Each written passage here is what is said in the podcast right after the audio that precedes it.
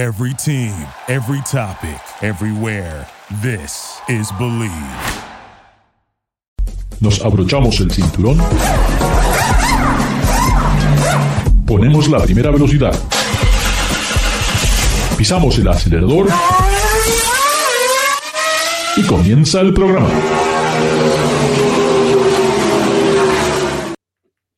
¿Qué tal amigos de Ricardo, su servidor? Estamos en Garage Latino como lo hacemos todas las semanas. Eh, recuerden, aquí no hablamos de fútbol, no, solamente todo lo que tiene que ver con este fascinante mundo sobre ruedas. Hoy tengo el gran placer de tener a Gustavo Rosso, experto en IndyCars, que nos está dando un montón de detalles, un montón de, noticias de lo que puede ser una temporada extremadamente eh, llena de energía, porque el talento, los pilotos que van a participar en esta temporada 2022 de IndyCar realmente eh, es lo mejor de lo mejor. Hemos hecho una reseña por equipo en, en, otros segmentos anteriores y nos quedaban algunos equipos para hablar y bueno, quería dejar, asegurarme que eh, teníamos que hablar de un equipo que me parece no tiene nada que perder y todo por ganar dos pilotos ganadores de las 500 millas de Indianápolis, dos pilotos que han sido campeones en diferentes categorías, una trayectoria muy, pero muy exitosa. Y me refiero a los pilotos Helio Castroneves y uh, Simon Pagino en este equipo Major Shank Racing, que realmente eh, el que ganaran el año pasado las 500 millas con Helio fue algo tremendamente positivo. Obviamente los catapultó para que ahora tengan una temporada completa con estos pilotos que realmente, lo vuelvo a repetir, no tienen nada que perder. Y cuando tienes un talento de ese nivel con las riendas sueltas, puede ser, puede ser el comodín que le dé el dolor de cabeza a todos los equipos de indicar este año. Seguro. ¿Gustavo? Seguro que sí, y vos sabés que qué casualidad, Helio Castroneve prácticamente lo pide a, a, Simon para que venga al equipo. Entonces, eh, eh, eso es algo que habla muy bien de la relación que tienen ellos dos. Y esto es extremadamente importante. Cuando dos pilotos están en la misma página y se llevan bien, sí. los resultados que pueden conseguir son infinitos, son increíbles, ¿me explico? Porque sí, sí, siempre sí. hay un recelo cuando estás corriendo con alguien más a la par tuya, ¿me entendés? Porque no, obvia, obviamente, en, todo, en, todos los equipos siempre el, el competidor número uno es tu, tu, tu equipero. O sea, claro, ¿entendés? Entonces, entonces ese, ese, puede ser tu amigo o tu enemigo número uno, el que tiene claro. el mismo auto. Entonces, en este caso, ¿no es cierto? Ellos han podido armar una dupla con mucha experiencia, como vos decías antes, y, y, fuera de eso tienen una linda atmósfera, una buena relación. Ojalá pueda durar eso, ¿no es cierto? Y se pueda traducir en buenos resultados. Y de paso también tienen un equipo muy bueno. Eh, un equipo que está bien, con buenos sponsors, está sólido. Han contado durante muchos años con los servicios de suspensiones de, de Andretti, ¿no es cierto? Entonces eso también, Andretti tiene uno de los sistemas de amortiguaciones de desarrollo eh, casi los más grandes de la categoría, ¿no es cierto? Entonces, eso parece que no, ¿no es cierto? Pero también eh, para un equipo que viene comenzando, pasar a usar desarrollos de última tecnología, de último momento, es algo increíble. Sí, sí, yo creo que, eh, yo creo que es, para mí, este es el equipo que, que, que, se puede convertir en la gran sorpresa del año. Esperemos a ver qué pasa en esta primera carrera y las demás, ¿no? Eh, el equipo Rahel Letterman, Lanigan ahora. Seguro. Eh, ellos, tienen sponsor, ellos tienen sponsors. Eh, eh, digamos, eh, yo nombro la palabra sponsor y me debería enfocar en la parte de los pilotos primero, ¿no es cierto? Pero todos sabemos muy bien, ya lo dije anteriormente, que la parte de presupuesto es algo extremadamente sí. importante, ¿no es cierto? Sí, sí, con el presupuesto desarrollado, con el presupuesto de contratar buenos ingenieros, con el presupuesto es como que te manejas o decidís el, el, el, nivel que va a tener el equipo. Correcto. Y después correcto. tiene buenos pilotos también, ¿no es cierto?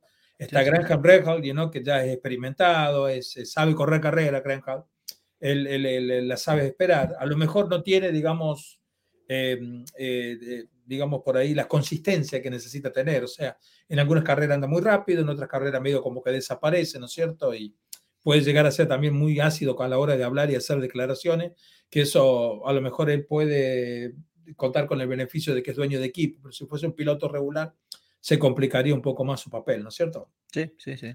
Y, y, este año van a tener a Jack Harvey, que es eh, muy rápido.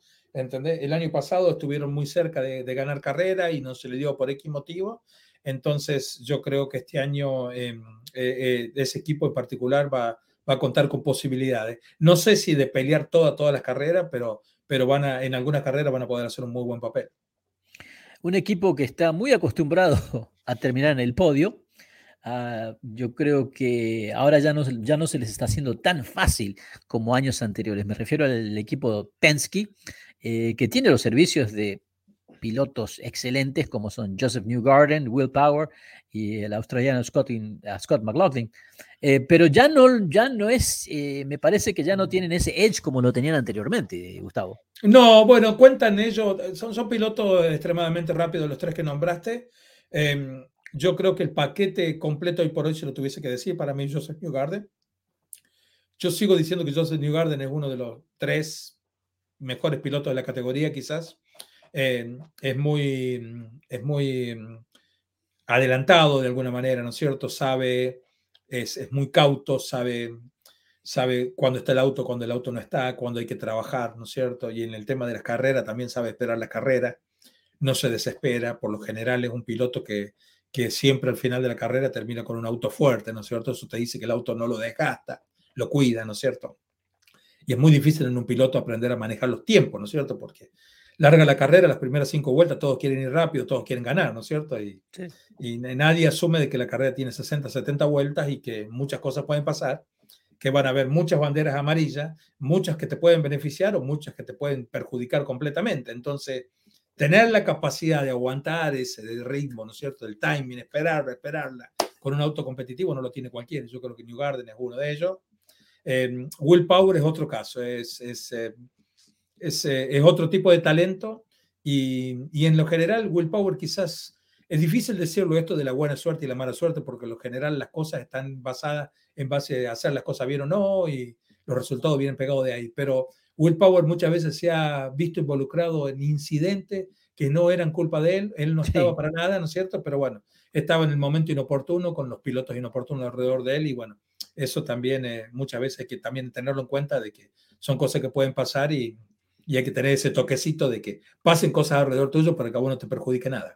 Bueno, definitivamente Will Power eh, ha demostrado que permanece como uno de los más rápidos, a pesar de que pasen los años, él, él ha mantenido ese nivel, que son muy pocos los, los pilotos que pueden mantener ese ritmo. ¿eh? Y sí, estás hablando de más de 10 años, o sea, es, es, es prácticamente como el caso de Scott Dixon, ¿no es cierto? Cuando Scott llega a ser, digamos, extremadamente competitivo, siempre estuvo allá arriba. Entonces traían debutantes, cambiaban de rueda, cambiaban de marca, cambiaban de auto y Dixon seguía arriba, ¿me entendés? Con el caso de Power es prácticamente lo mismo. Ha sido, eh, yo me acuerdo en, en, en una época, hacía pole position tras pole position, entonces los pilotos ya no sabían ni cómo hacer para ganarle. ¿no es cierto? Entonces, extremadamente rápido y bueno, ahora convengamos que los últimos cinco años a indicar le han llegado 10, 15 pilotos nuevos, entonces se juega una final permanentemente este piloto. Sí, sí, sí, y eso es lo que lo hace interesante. Eh, yo doy crédito a la categoría que tienen una fórmula donde la paridad es, es muy, muy linda. Eh, me da un poco que pensar que creo que indicar como organización tendría que hacer un montón de otras cosas más para, hacer crecer este deporte, para que hacer, hacer crecer su audiencia. Ah, y lamentablemente no, no lo veo. Me da pena porque el espectáculo es un gran espectáculo. Eh, la cantidad de talento que hay es fenomenal, pero la difusión como, como categoría creo que le falta mucho trabajo, me da pena. Eh, no puedo creer que en, Facebook solamente tengan 20 mil seguidores cuando se comparan constantemente, están hablando de IndyCar versus Fórmula 1 y no, no, se puede comparar. O sea, Facebook, IndyCar 20 mil personas y Fórmula 1 tienen 10, 10, o 20 millones. O sea, no, no, no, hay, no hay ningún tipo de comparación. Seguro que no. Entonces creo que eh, como, como organización IndyCar tiene mucho trabajo, tiene mucho potencial y te digo que me parece no han sabido eh, realmente aprovechar eh, lo que es el, el, mercado del, del, consumidor hispano en Estados Unidos, eh, teniéndolo a Pato Aguar, ya Patricio constantemente en el podio, este, y ahora teniendo a Tatiana Calderón, que puede, yo creo que puede hacer un buen papel. O sea, estas prácticas demostraron que solamente estuvo, si bien fue creo que la más lenta de, las prácticas, pero estuvo a un segundo, un segundo para una primera práctica en una categoría nueva, no estás lejos, porque hay que aprender mucho todavía. Eh, Tatiana tiene un buen historial, ha competido en cantidad de diferentes eh, categorías, o sea que está muy fogueada, creo que le va a encontrar el ritmo, pero como organización, realmente he tratado de entrevistar a esta chica, el equipo no, no me ha contestado, Indicar tampoco me ha contestado, entonces te dice, bueno, no, no, eh, me parece que están perdiendo las oportunidades y, se olvidan de que, hay, de que hay un fan, de que hay fanáticos que realmente dan eh, soporte a esta categoría, eh, que no tendrían que olvidarse de ellos. Seguro, son cosas que pasan, pero vos sabés muy bien de que muchas veces em, las personas están en los lugares, ¿no es cierto? Porque por una combinación de factores.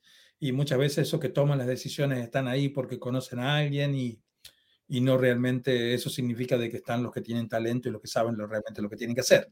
Entonces, eh, cuando vos contratas personas así, tienen sus ideas, sus teorías propias, ¿no es cierto? Y es muy difícil convencerlo de que la dirección a lo mejor tiene que ser otra. Eh, indicar eh, debe ser una de las pocas categorías del mundo que tiene la suerte que hasta la última vuelta nadie sabe quién puede ganar, ¿no es cierto? Y que tiene un campeonato que se puede pelear hasta la última carrera se puede pelear eh, saludablemente, no necesita de órdenes de equipo, órdenes de, del director de la carrera para ver eh, qué cosa puede hacer para favorecer o de favorecer a un piloto, ¿no es cierto? Entonces eso también es cuestión de, es bueno aclararlo porque el automovilismo se divide en dos partes, en mi opinión, en la parte deportiva, ¿no es cierto? Y en la parte del show. Todo el automovilismo tiene un show incorporado y últimamente hemos estado viendo en el mundo un automovilismo que está más inclinado al lado del show que a lo que es la parte deportiva, ¿no es cierto?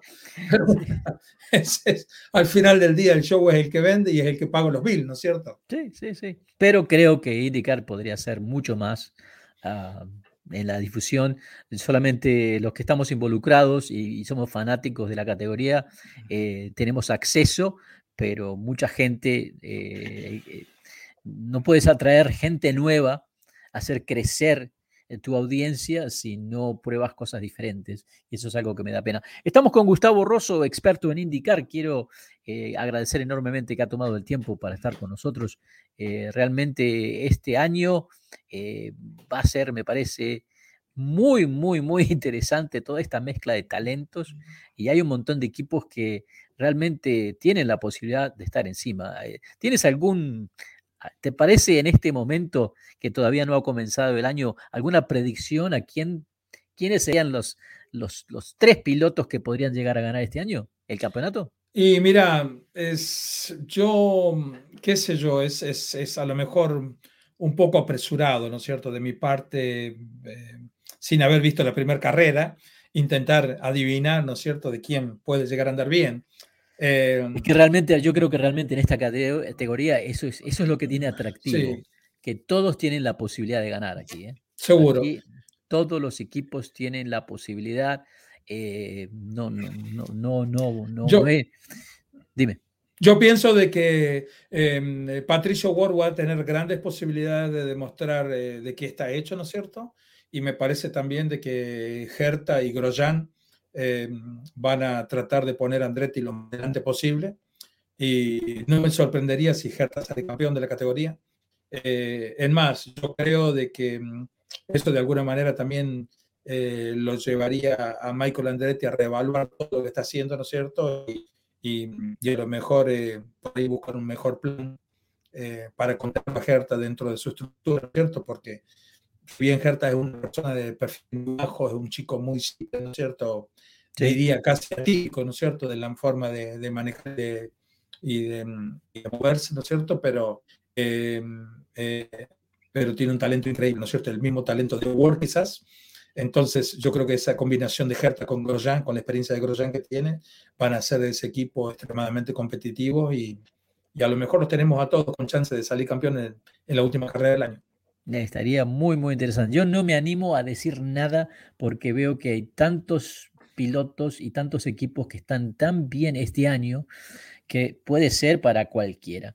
Amigos, se nos acaba el tiempo. Quiero agradecer otra vez a Gustavo por estar con nosotros. Muchísimas gracias, Gustavo. Gracias a ti, gracias a toda la audiencia y bueno, espero eh, que podamos estar compartiendo, compartiendo conceptos de automovilismo pronto. Y, mm, y si llego a estar en la primera de St. Petersburg, voy a con seguridad traer muchos secretos de las calles de boxe para compartirlo con ustedes. Ah, muchísimas gracias. Esto ha sido Garage Latino desde Los Ángeles, eh, centro de la cultura automotriz. Garage Latino se transmite a través del Believe Network en Estados Unidos y se pueden bajar los podcasts de Garage Latino a través de Spotify, iTunes, Google Podcast y Amazon Music. Será hasta la próxima. Nos vemos. Duraloop es un tratamiento especial para que el aceite no pierda sus propiedades. Duraloop reduce la sedimentación de las partículas nocivas que dañan al motor. Duraloop disminuye la temperatura interna del motor y la fricción de los metales. Duraloop para que el motor dure más. Thank you for listening to Believe. You can show support to your host by subscribing to the show and giving us a five star rating on your preferred platform. Check us out at Believe.com and search for B L E A V on YouTube.